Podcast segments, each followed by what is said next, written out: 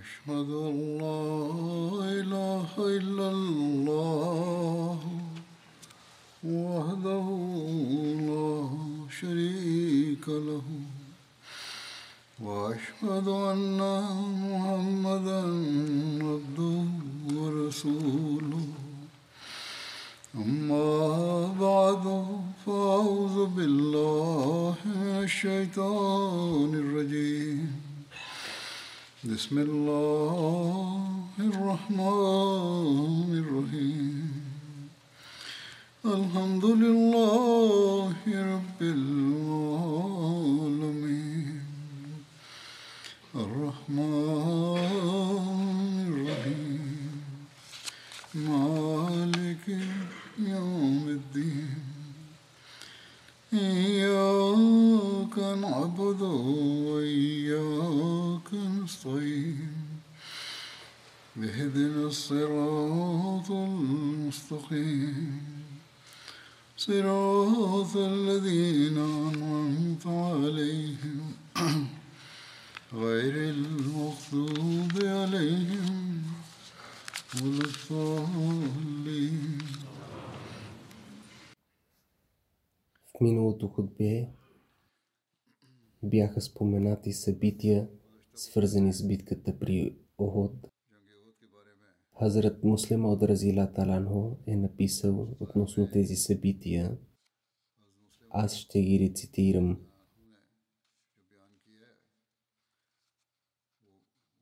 Той казва, че армията на неверници, неверниците, бягайки от мястото на Бадър, т.е. от битката при Бадър, заявиха, че следващата година ние отново ще нападнем Медина и ще отмъстим на мусулманите за загубата си.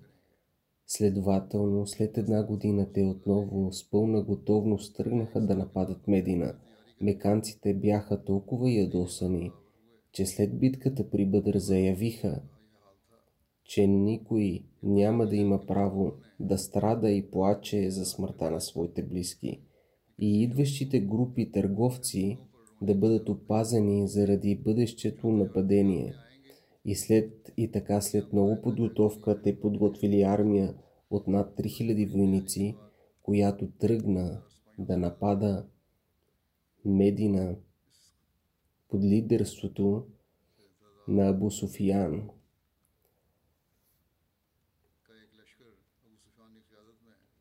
Светия пророк Салалалу се консултира с подвижниците си дали ние трябва да ги изчакаме в града за битка или да излезем извън града.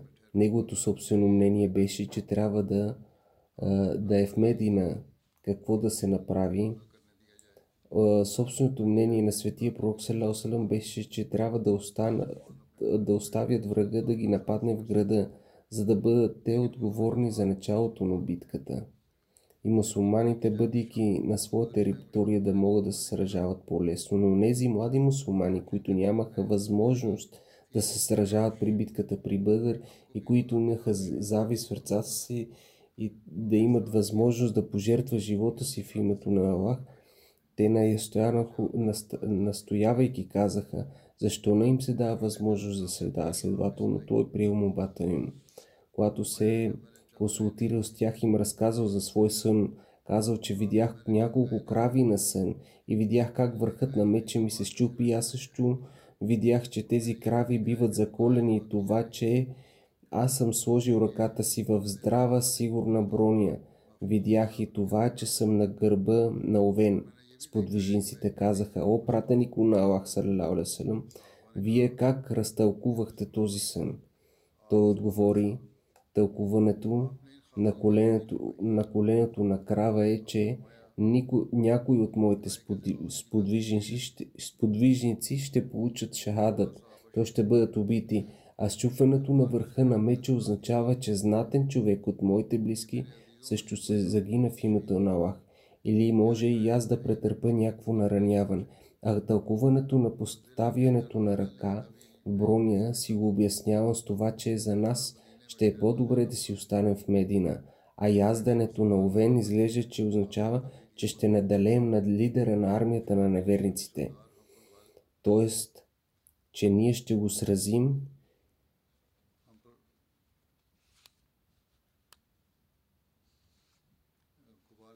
означава, че ще надалем над лидера на армията на неверниците, т.е. че ние ще го сразим и той ще бъде убит от мусулманите. Въпреки, че чрез този сън бяха уведомени мусулманите, че за тях е по-добре да останат в Медина, но впреди това, че тълкуването на съня бе лично на светия пророк Салалау а не бе ниспослано от Бог, той се съгласил с мнението на мнозинството и решил, че ще излязат извън Медина за битка.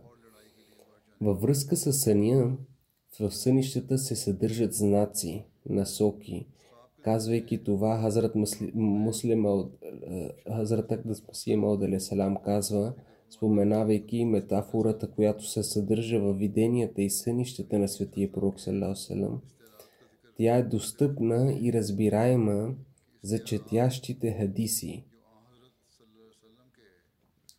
Тя не, е, тя не е недостъпна за разбиращите хадиси. Например, веднъж бе показано на светия пророк Саллао Селам, че носи две златни гривни на ръцете си, от което се е имало предвид двама лъжци, които лъжливо се самообявиха за Божии пророци, т.е. пророци. Веднъж бе показано на светия пророк в видение, че биват заклани крави, от което се е имал предвид онези загинали сподвижници в битката при Охот. Същия пример може да се види в откровенията на други пророци, че видимо им е показано едно, но всъщност е означавало друго. Така че в словата на пророците да се съдържа метафора не е нещо необичайно.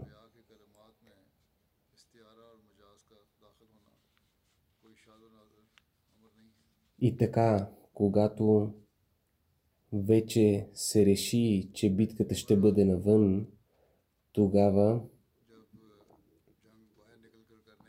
тогава светия пророк Салалауле Салам казал на сподвижниците си да се подготвят. Той самият също започнал да се подготвя за битката. Подробностите за това са следните, както бе споменато, че, на, че не бе желание на светия пророк Салам да се води битка извън града заради своя сън, но въпреки това, заради настояването на сподвижниците, светия пророк Салам се съгласил с тях. Той води отслужването на петъчната молитва, обръщайки, обръщайки се към сподвижниците им, заповядал да се сражават от смело, светият пророк ги благовестил, че ако бъдат търпеливи, Аллах ще ги възнагради с победа и успех. След което им заповядал да започнат да се готвят за битката. Сподвижниците се зарадвали, като чули това. След това светият пророк води отслужването на Асър Намаз. До тогава се бяха събрали събрали и онези хора, които бяха дошли от Курбо Джавар, тогава светият пророк Салам, заедно с Хазрат Абу Бакър Разиела Таланхо и Хазрат Умар Таланхо, отишъл в дома си, където те двамата помогнали на светия пророк Салам да сложи амамата си и облекото си за сражение. Хората чакали светия пророк Салам, строени в редици, тогава Хазрат Саад бин Муаз Разиела Таланхо и Хазрат Усейд бин Хузе Разиятал казали, че вие в желанието си да се стражавате навън, принудихте светия пророк Салем против неговото желание. Затова оставете този въпрос да се реши лично от него. Така че каквото и да бъде, каквато и да бъде неговата воля, тя ще е благополучна за вас. Затова му се покорете. Когато светия пророк Салам излязъл навън, облечен в военно облекло, в двойни доспехи, т.е. с два слоя дрехи, една върху друга, физ, физатул фузул и физа. Им, имената на доспехите, физатул фузул, са тези, които Хазрат Саад бин Обада му бе пратил, когато той тръгнал към битката при Бадър. Това са същите Доспехи, доспехи когато светия пророк Салам вече бе починал. Доспехите били при един евреин и Хазрат Абу Бакр ги откупил от него. Светия пророк Салам носеше меч, укачен на гърба си. В едно предание се споменава, че той яхнал коня си, който се казва Съкъб, нарами лъка, взел в ръката си копие, както и да е. Възможно и тези двете неща да се, били случили. Когато светия пророк Саралауле Салам изляза от дома си, той вече бе въоръжен. Тогава му бе казано, че Малек бин Амър Наджари е починал и тялото му е сложено при мястото за погребение. Светия пророк отслужи погребалната му молитва преди да тръгне за битва. Тогава хората, обръщи си към светия пророк, му казали, че ние нямахме за цел да се възпротивим на вашето мнение или да ви притиснем, така че вие решете каквото сметнете за добре. В едно предание се споменава и това, че ако вие не желаете да се сражавате извън града, тогава ще си останем тук, при което светия пророк Салам отговорил, че не е допустимо за пророк, че след като е взел оръжието, да го остави до тогава, до когато Всевишния Аллах не покаже волята си между него и неговите врагове. В друго, в друго предание думите са споменати по този начин, че докато той не се сражава. Относно подготовката на светия пророк Салам и грешката на сподвижниците, му Хазрат Мирза Башир Ахмад Сахиб Разила Талана е написал последния начин, че той отишъл в дома си, където с помощта на Хазрат Абу Бакър Талано и Хазрат Умар Разила Талано сложи амамата си и се облече и вземайки оръжието излезе навън, споменавайки Аллах. Но през този период от време тези младежи осъзнаха грешката си при си при, обръщ... при, обръщението, при обръщането на внимание от страна на някои сподвижници, че те не е трябвало да настояват за тяхното мнение пред мнението на светия пророк Салам. Когато те осъзнаха това повече, повечето от тях съжалиха. Когато те видяха светия пророк Салам въоръжен се засрамиха още повече и почти всички единодушно казаха, о пратенико на Аллах, ние допуснахме грешка, че настоявахме за нашето мнение пред вашето мнение. Наредете така, както вие сметнете за редно. Инчала в това решение ще бъде берекета. Светия пророк Салам отвърнал против величието на, на, на Божий пророк е той да след като е взел оръжие да го остави преди да се изпълнила Божията воля, затова тръгнете в името на Аллах и ако бъдете търпеливи, бъдете сигурни, че помощта на Аллах ще бъде с вас. Относно това, Хазрат Муслима от Разия Талан също е споменал, че когато той излязъл навън, младежите силно съжаляваха за стореното и му казаха, о пратенико на Аллах, салям, Вашето мнение е правилно. Ние не трябва да се сражавам с врага, оставайки в Медина. Той отвърна, когато Божий пророк облече доспехите си за сражение, не ги сваля. Без значение какво следва, ние ще вървим напред. Ако вие бъдете търпеливи, ще получите помощта на Аллах. Както и да е, мусулманите започнали да се подготвят за тръгване, светия пророк Салалауле Салам изляза от Медина с армия от хиляда души. Тогава той, Салалауле Салам, поръчал три копия и завързал три знамена за тях. Дал знамето на племето Ос на Усейд бин Хузер, а знамето на племето Хазрадж дал на Хуба бин Мунзир. Някои споменават, че е било дадено на Сад бин Убаба и знамето на Мухаджирин дал на Хазрат Али Разиялаталан и за оставащите в Медина хора назначил като имам за осужване на молитвите Ибне, Ибне Уме Мактум. като свой заместник. След като светия пророк, след, след това светия пророк Салам яхнал коня си Сакъб, нарами лъка и взел в ръка копието. Предание се казва, че в този ден мусулманите имали два коня. Единият бил при светия пророк Салам на име Сакъб, а другият бил при Хазрат Бурда Разиратарал на име Мулабе. И мусулманите имаха оръжия. Сто бяха с военни облекла. Двама Саад, т.е. Саад бин Муаз и Саад бин Обада, бягаха пред светия пророк Салам. Те двамата бяха с военно облекло и хората бяха от двете му страни. Когато той пристигнал на местността Сания, видял една много въоръжена войска. Те имаха много оръжия. Тогава той попитал какво е това. Сподвижниците отвърнали, че измежду евреите те се отнасят към Абдулла бин Убей, съюзници. Той попитал, приели ли са ислама тези евреи? Отвърнали му, че не. Тогава той казал, че няма да приемем помощта на заблудените, сражавайки се с врага. Относно това е писало и Хазрат Башира Зилатарано, че светия пророк Салаоселем наредил да се приготвят три знамена за мусулманската армия. Знамето на племето, племето Оос било поверено на Усейд бин Хузейра Зилатарано, знамето на племето Хазрач било поверено на Хаба бин Мунзир, а знамето на Мухаджирин било поверено на Хазрат Али Разилатарано. И същото знаме след това на Муса бин Умер.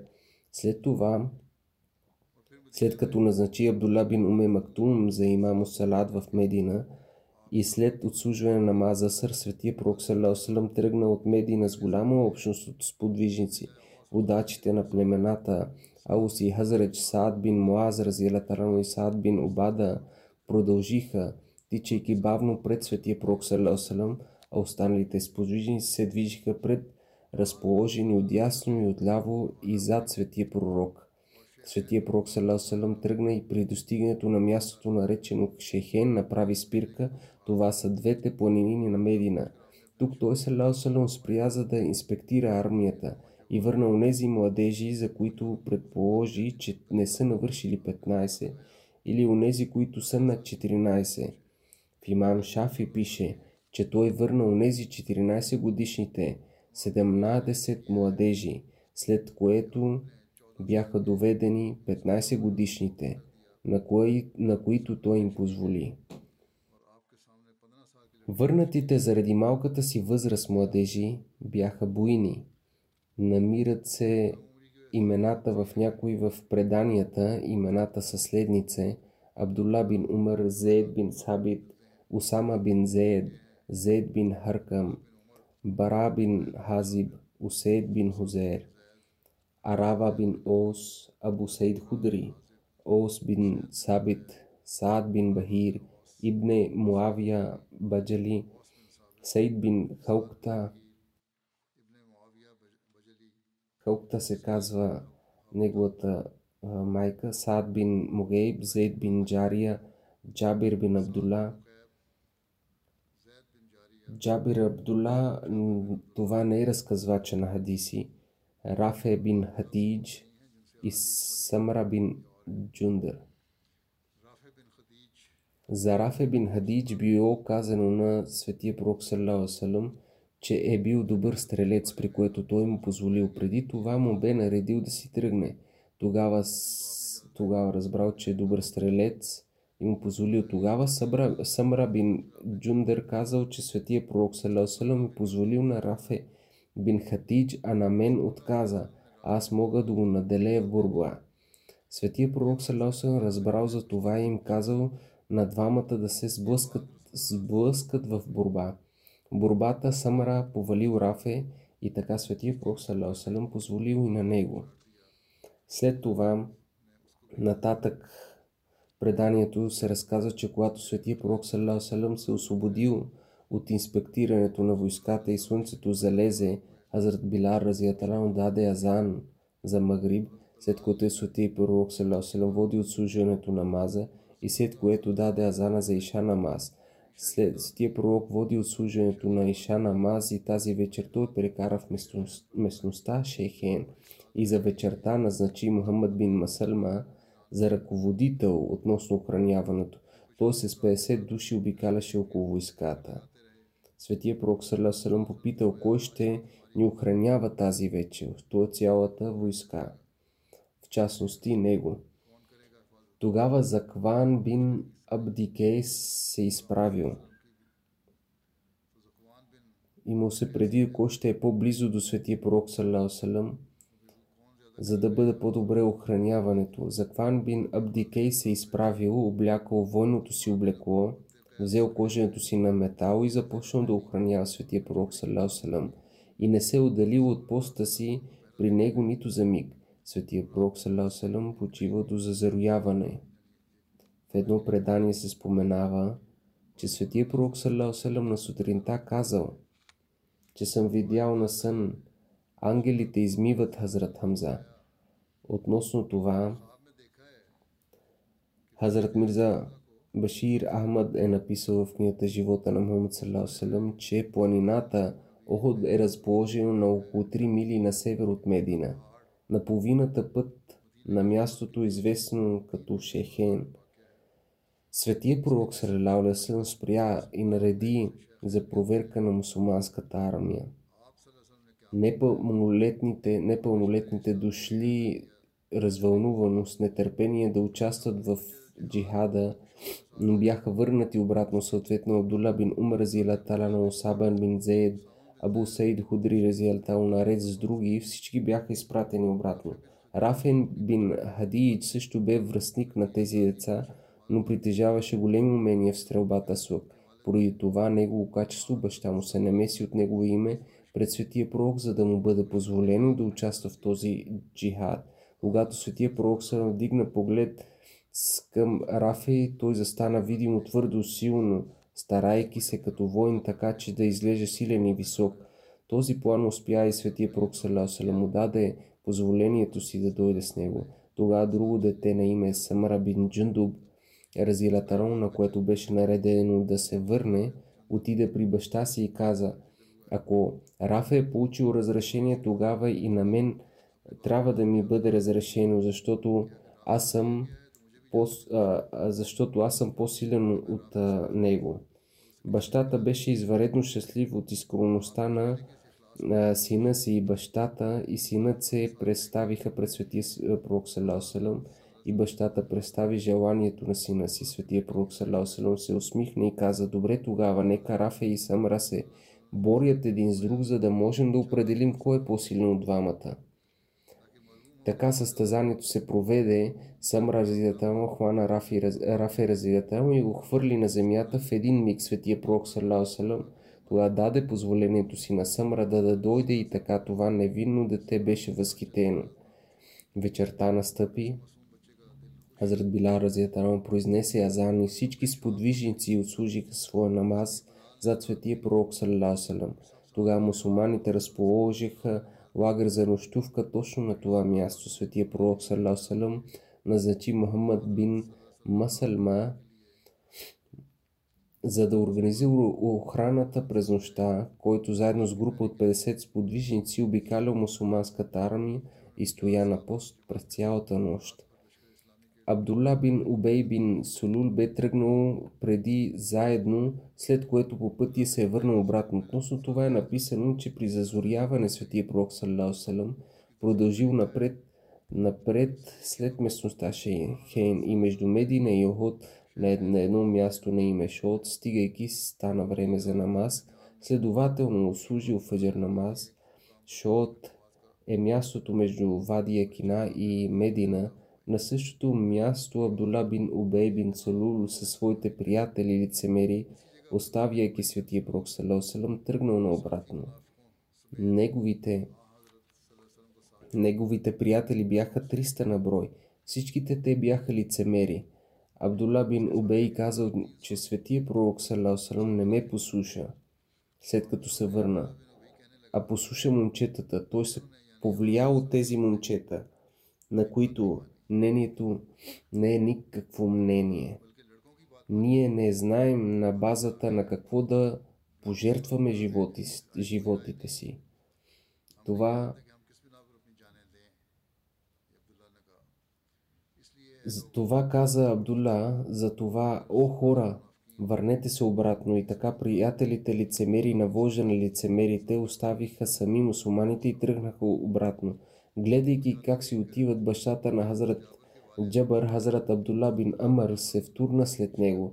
Той също бе знатен вожд като Абдула бин Убей на племето Хазраш. Той каза на отиващите обратно, питам ви в името на Аллах, редно ли е за вас да предадете своя народ и своя пророк, тогава когато врагът с пълната си сила и мощ е застанал пред него. Те отговориха, че ако ние знаехме, че вие ще се сражавате, въобще нямаше да дойдем. Ние си мислихме, че няма да има никаква война. Така те заявиха ясно, ясно, че се връщат, въпреки че бяха души напълно подготвени. Тогава Хазрат Абдула бин Амарин отговори, вие, врагове на Бог, Аллах да ви разори и унищожи, унищожи. Много скоро Аллах ще направи независим своя пророк от вас. В едно предание се споменава Алама ибн Йози е написал, когато племената Бану Сълма и Бану Харса видели предателството на Абдула бин Убей, те също решили да се върнат обратно. Но те, пре, те премислили и Аллах ги спасил от този грях. Тогава Аллах ни спослал в милости това знамение из хамат тайфатане минкум антавшала валлаху валиюхума ва алаллахи ятавакалил муминун.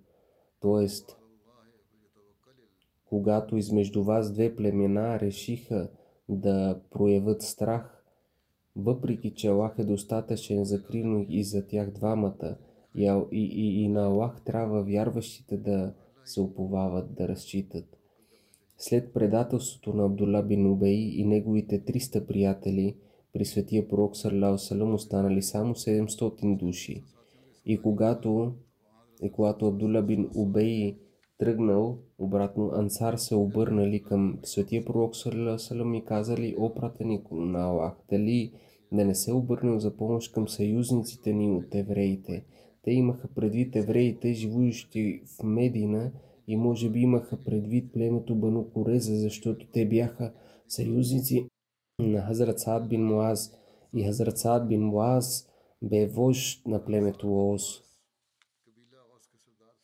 Някои учени казват относно за Саад бин Муаз, че неговия статус сред ансар бе такъв, какъвто бе статуса на Хазрат Абу Бакър Зиалатарон сед мухаджирин и така светия пророк Салам отговорил на въпроса на Ансар, че ние нямаме нужда от тяхната помощ.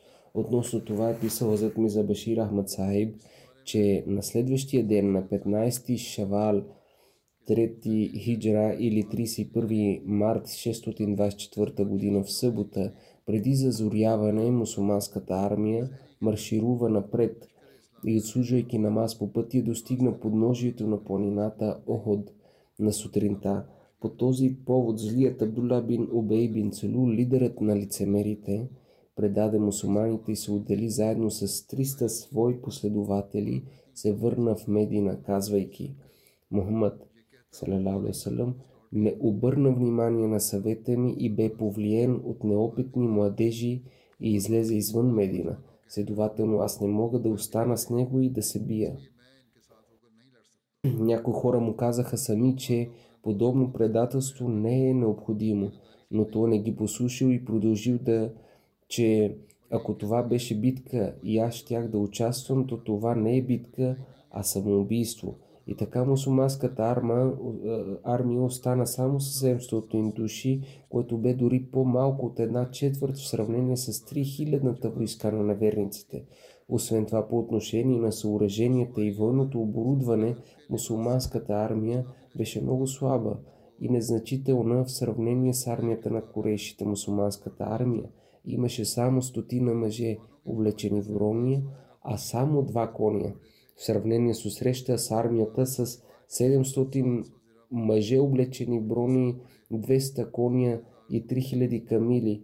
Това състояние на слабост, което беше силно усетено от мусулманите след предателството на 300, 300-те мъже на Абдулла бин Убей създаде състояние на безпокойствие и в сърцата на различни мусулмани със слаби сърца, някои, които започнаха да убият кораж, следователно, както се споменава в свещения Коран, това състояние на състразание и безпокойство, две племена сред мусулманите Бану Хариса и Бану Селама, дори планираха да се върнат в Медина, но тъй като сърцата им все още притежаваха светлина вярата, успяха да се, се вземат. Хазрат Муслима от Разила Талано казва, че светия пророк Салам тръгнал с хиляда души войска и след известно време е спрял да пренощу, за пренощуване. Негова практика е била, че като наближи врага, е давал възможност на войската си да отпочине и да се подготви. Когато той тръгнал след сутрешния намаз, тогава разбрал, че евреите заради техните съюзнически племена са дошли. Тъй като той бе разбрал за техните други различни намерения, заповядал те да си тръгнат. Тогава Абдула бин Убей бин Салюл, който бе лидер на лицемерите, се оттеглил, казвайки със своите 300 последователи, казвайки, че това не е битка, а самоубийство. Това бе също една от причините, защото не приемат еврейските съюзници. Ние спираме хората, които искат да ни помогнат. Това казал Абдулла бин Сулей.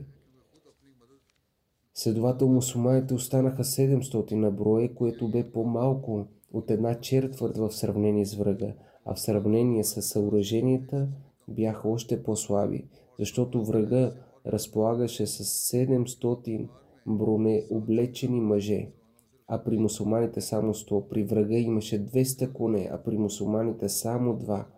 Когато светия пророк Салаусалам пристигна заедно с войската си на Хара, Бану Харса, конят на един сподвижник разоля опашката си и докосна, докосна меча му. Той плахо веднага прибра меча си. Разказвачи споделя, че светия пророк Салалаусалам е приемал добрите суеверия и не е харесал лошите суеверия. Той му казал, пребири си меча, защото изглежда, че днес мечовете ще се размахват. След което той салам се обърна към сподвижниците си и попита, кой може да ни прекара напряко до врага.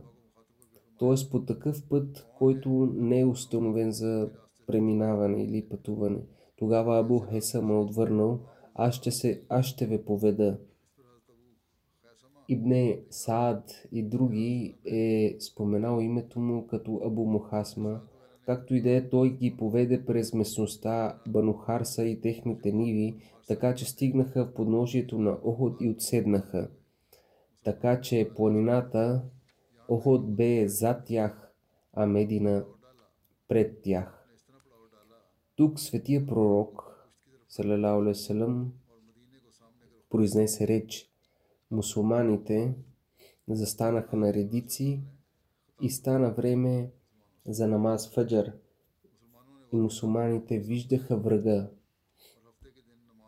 Хазрат Билал разятал призова с азан и камът, след което светия пророк Салам води отслужението на сутрешната молитва. Мухаммад бин Умар Аслами разказва, че светия пророк Салам се изправи и произнесе реч, казвайки, О хора, аз ви съветвам за това, което Аллах ни е повели в своята книга – да му бъдем покорни и да се пазим от обявените от него харам неща. Вие днешния ден сте на висотата на отплатата и възнаграждението, който е запомнил това. Тогава той е подтикнал огъня за своето търпение и вяра. Трябва да се прояви търпение за всичко, заради което сте дошли днес, защото се води джихад с врага да се води джихад с врага е изключително трудно. Много малко са тези хора, които могат да проявят търпе, търпение, освен онези, които ги напъти Аллах, защото Аллах е с тези, които му се покоряват, а дяволът е с тези, които не се покоряват.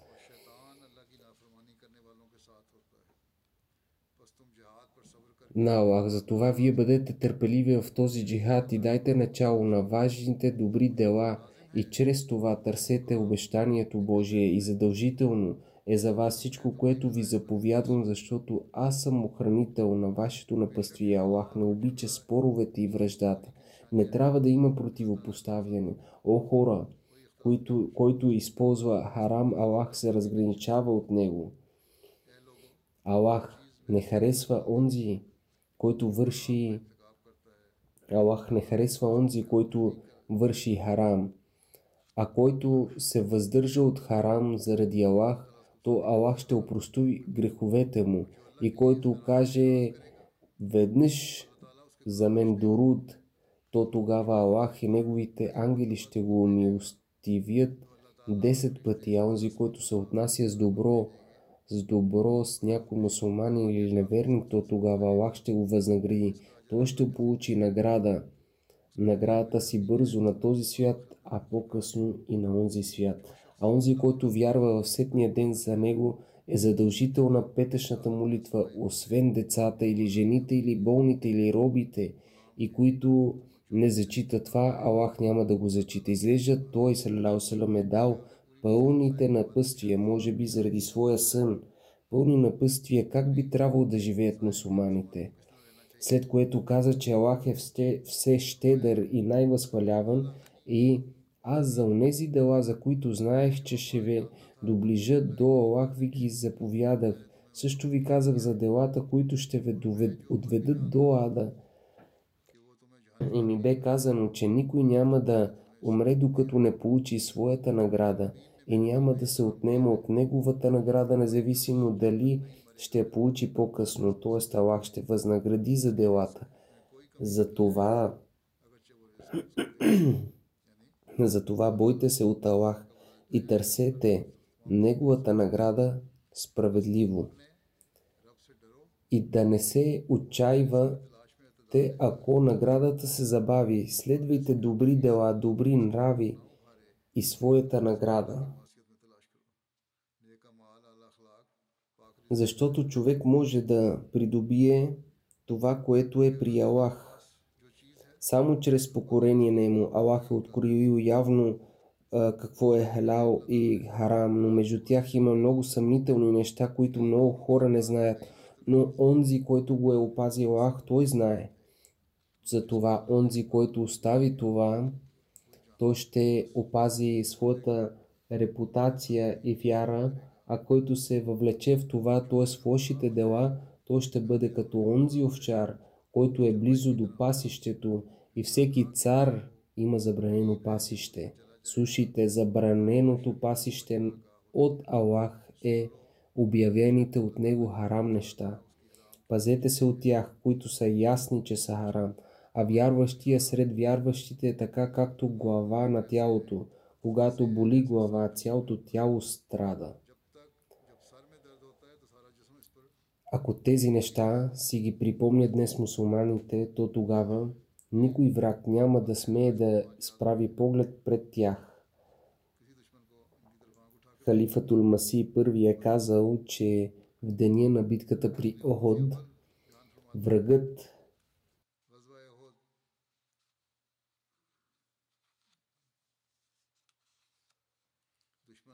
Врагът дошъл от Мека при Медина, онези бойни съоръжения, които Абу Суфян донеса от Сирия – тези, заради които се наложи светия пророк Салам да пътува до Бъдър, за да ги спре, същите съоръжения били събрани срещу мусулманите. В тази връзка в кораничният стих се споменава следното за в, в този стих се споменава Инна лазина кафару юнфикуна амвалахум ليصدوا عن سبيل الله فسينفقونها ثم تكون عليهم حسرة тази битка племената заедно с Кофар бяха сразени и племената Бани Дехама и Бани Кенана, войската на Кофар броят им от 3 стигна до 3000 и цялата им войска и всички яздещи бяха с брони. Всичко, всички яростно желаеха бързо да отмъстят на мусулманите. В тези малки-малки племена под ръководството на Абу Суфиян и, и югоисточно югоисточно от Медина се установиха, така че между тях и Медина бе подножението на Оход, на подножието на Оход.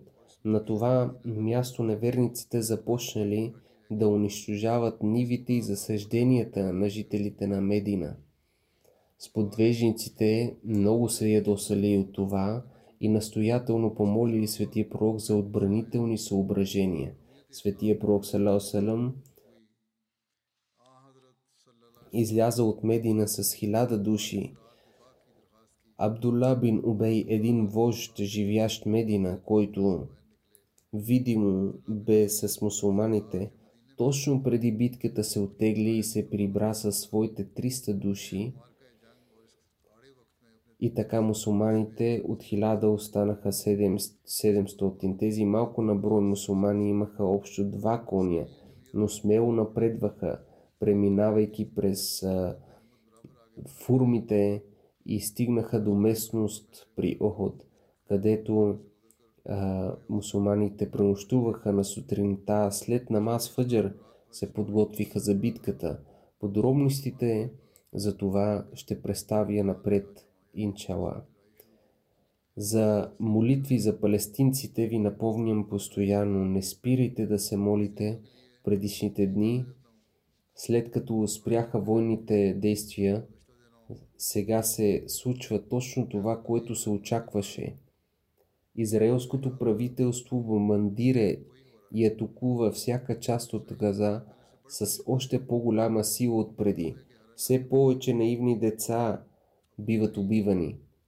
Сега дори един еврейски представител на Конгреса в Съединените щати каза, че това е достатъчно и че Съединените щати трябва да изиграят своята роля, за да се сложи край на това. Президентът на Съединените щати също каза плахо, че тази стрелба трябва да приключи, която се провежда едновременно на севера и юга. Преди се казваше, че нищо няма да се направи на юг, но сега и там е, има атаки. Не бива да правим грешката да мислим, че думите на американския президент не са резултат от някакво състрадание към човечеството, а по-скоро тези думи са за неговата собствена полза, тъй като предстоят избори в Съединените щати и по-младите от населението призовават за прекратяване на огъня, както и мусулманите от щатите. Следователно, всичко това се прави за да спечелят гласове, иначе няма състрадание към палестинците или мусулманите. Гласовете на мусулманските страни започват да набират известна сила, но докато не се обединят и не призоват за прекратяване на огъня, няма да има полза. Аллах да установи единството между мусулманите. Амин. Не мусулманският свят знае, че в мусулманския свят няма единство. По-скоро мусулманите се избиват помежду си, хиляди деца и невинни хора са убити в ръцете на мусулманите. Това окоръжава немусулманите, които смятат, че е добре да се нанасят жестокости на мусулманите, тъй като те самите си нанасят жестокости – ако мусулманите не се интересуват от живота на мусулманите, тогава защо врагът ще го прави? Аллах скоро е, строго е предупредил в Корана срещу отнемането на живота на мусулманин от мусулмани, че ако се направи това, той ще бъде наказан в ада. Нека с Божията воля мусулманите да се обединят и да станат средство за прекратяване на справедливостта, вместо да се бият помежду си. О, не, се е опитала да надигне гласа си, но кой ги слуша? Те казват, че това ще направим това и това, но не могат да направят нищо, защото няма кой да ги слуша. Големите сили упражняват правата си. Аллах да се смили над мусулманите. Както и да е за да сложим край на тези жестокости, трябва да се молим, като, като същевременно призоваваме политици да надигат гласа си, за да сложат край на тези несправедливости. По същия начин трябва да предадем същото съобщение сред нашите контакти. Нека, нека Аллах да спаси невинните от несправедливостите. След намаза ще отслужа погребална молитва за двама покойни. Първата покойна е Масуда Бегам, съпруга на Абдул Хаким Акмал, покойния Мурби Силса. Инна лилахи ва инна раджиун. Предишните дни той е починал. Нейния дядо бе не, неговите дядовци бяха сподвижници на Азрат Муслима от Разираталун. Тя служила заедно с съпруга си дълго време в Холандия.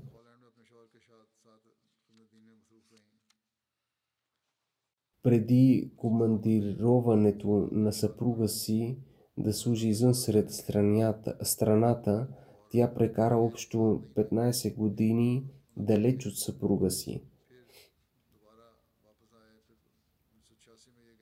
Тя беше а, първият национален президент а, за жените в а, Холандия.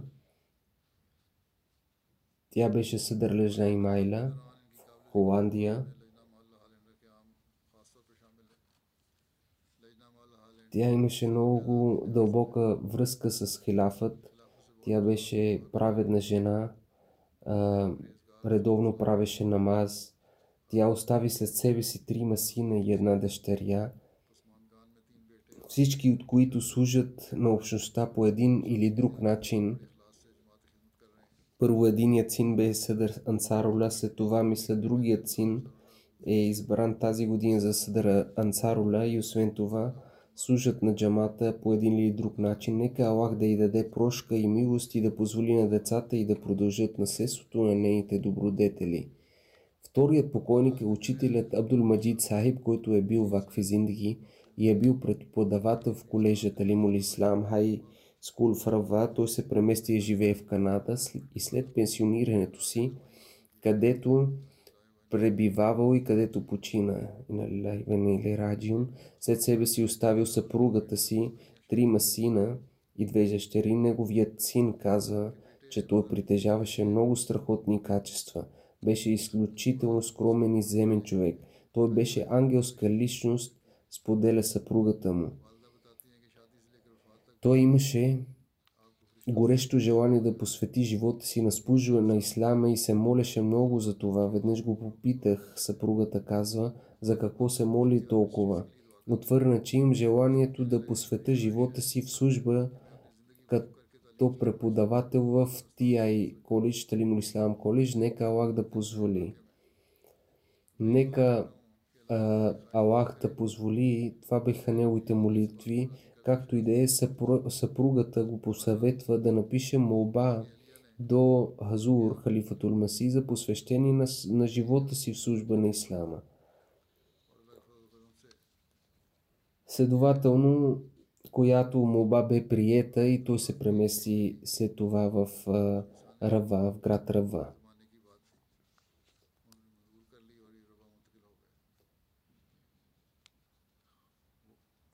Неговите деца казаха, че той винаги е предлагал финансови дарения. Веднага, щом взимал заплата, първата му работа е била да даде чанда. Тези години бяха трудни години като цяло. Той научи децата си да отслужат молитви на време и да поддържат връзка с хилафът. Аз съм тези години бяха трудни години дори и за джамата. А, аз съм бил студент тогава, когато той е бил преподавател и той потвърди факта, Азур потвърждава факта, че всички добродетели, които синът му описва, наистина съществуват в него. Той също имаше дълбоко влияние върху не Ахмади, които го уважаваха много, въпреки факта, че беше Ахмади. В последствие той стана и директор на училище в Бехре. Там в да, в последствие той стана директор и на училище в Бехре премести се в град Бехре. Бехре. Там заместник директора, който бе и имам в местната джамия, изглеждаше, че му, ще му се съпротивлява или ще се заяжа с него заради това, че той е Ахмади, но той дълбоко го уважаваше. Много го уважаваше. Един, един ден той споделил, че въпреки, че този човек той казал, че въпреки, че този човек е Ахмади, той носи в себе си ангелска душа. Така той правеше и таблих. Такъв бе неговият пример, чрез който оказваше добро влияние в средата си. Често идваха бивши ученици да се срещнат с него, но той винаги се гордееше най-много със своите ученици, които останаха в Аквезинги, които посветиха живота си в името на Аллах. И с голяма радост споменавах, споменаваше е, Вакфе Зинги и студентите си. Нека Аллах да му даде прошка и милост, да издигне положението му и да позволи децата му да продължат наследството на неговите добродетели.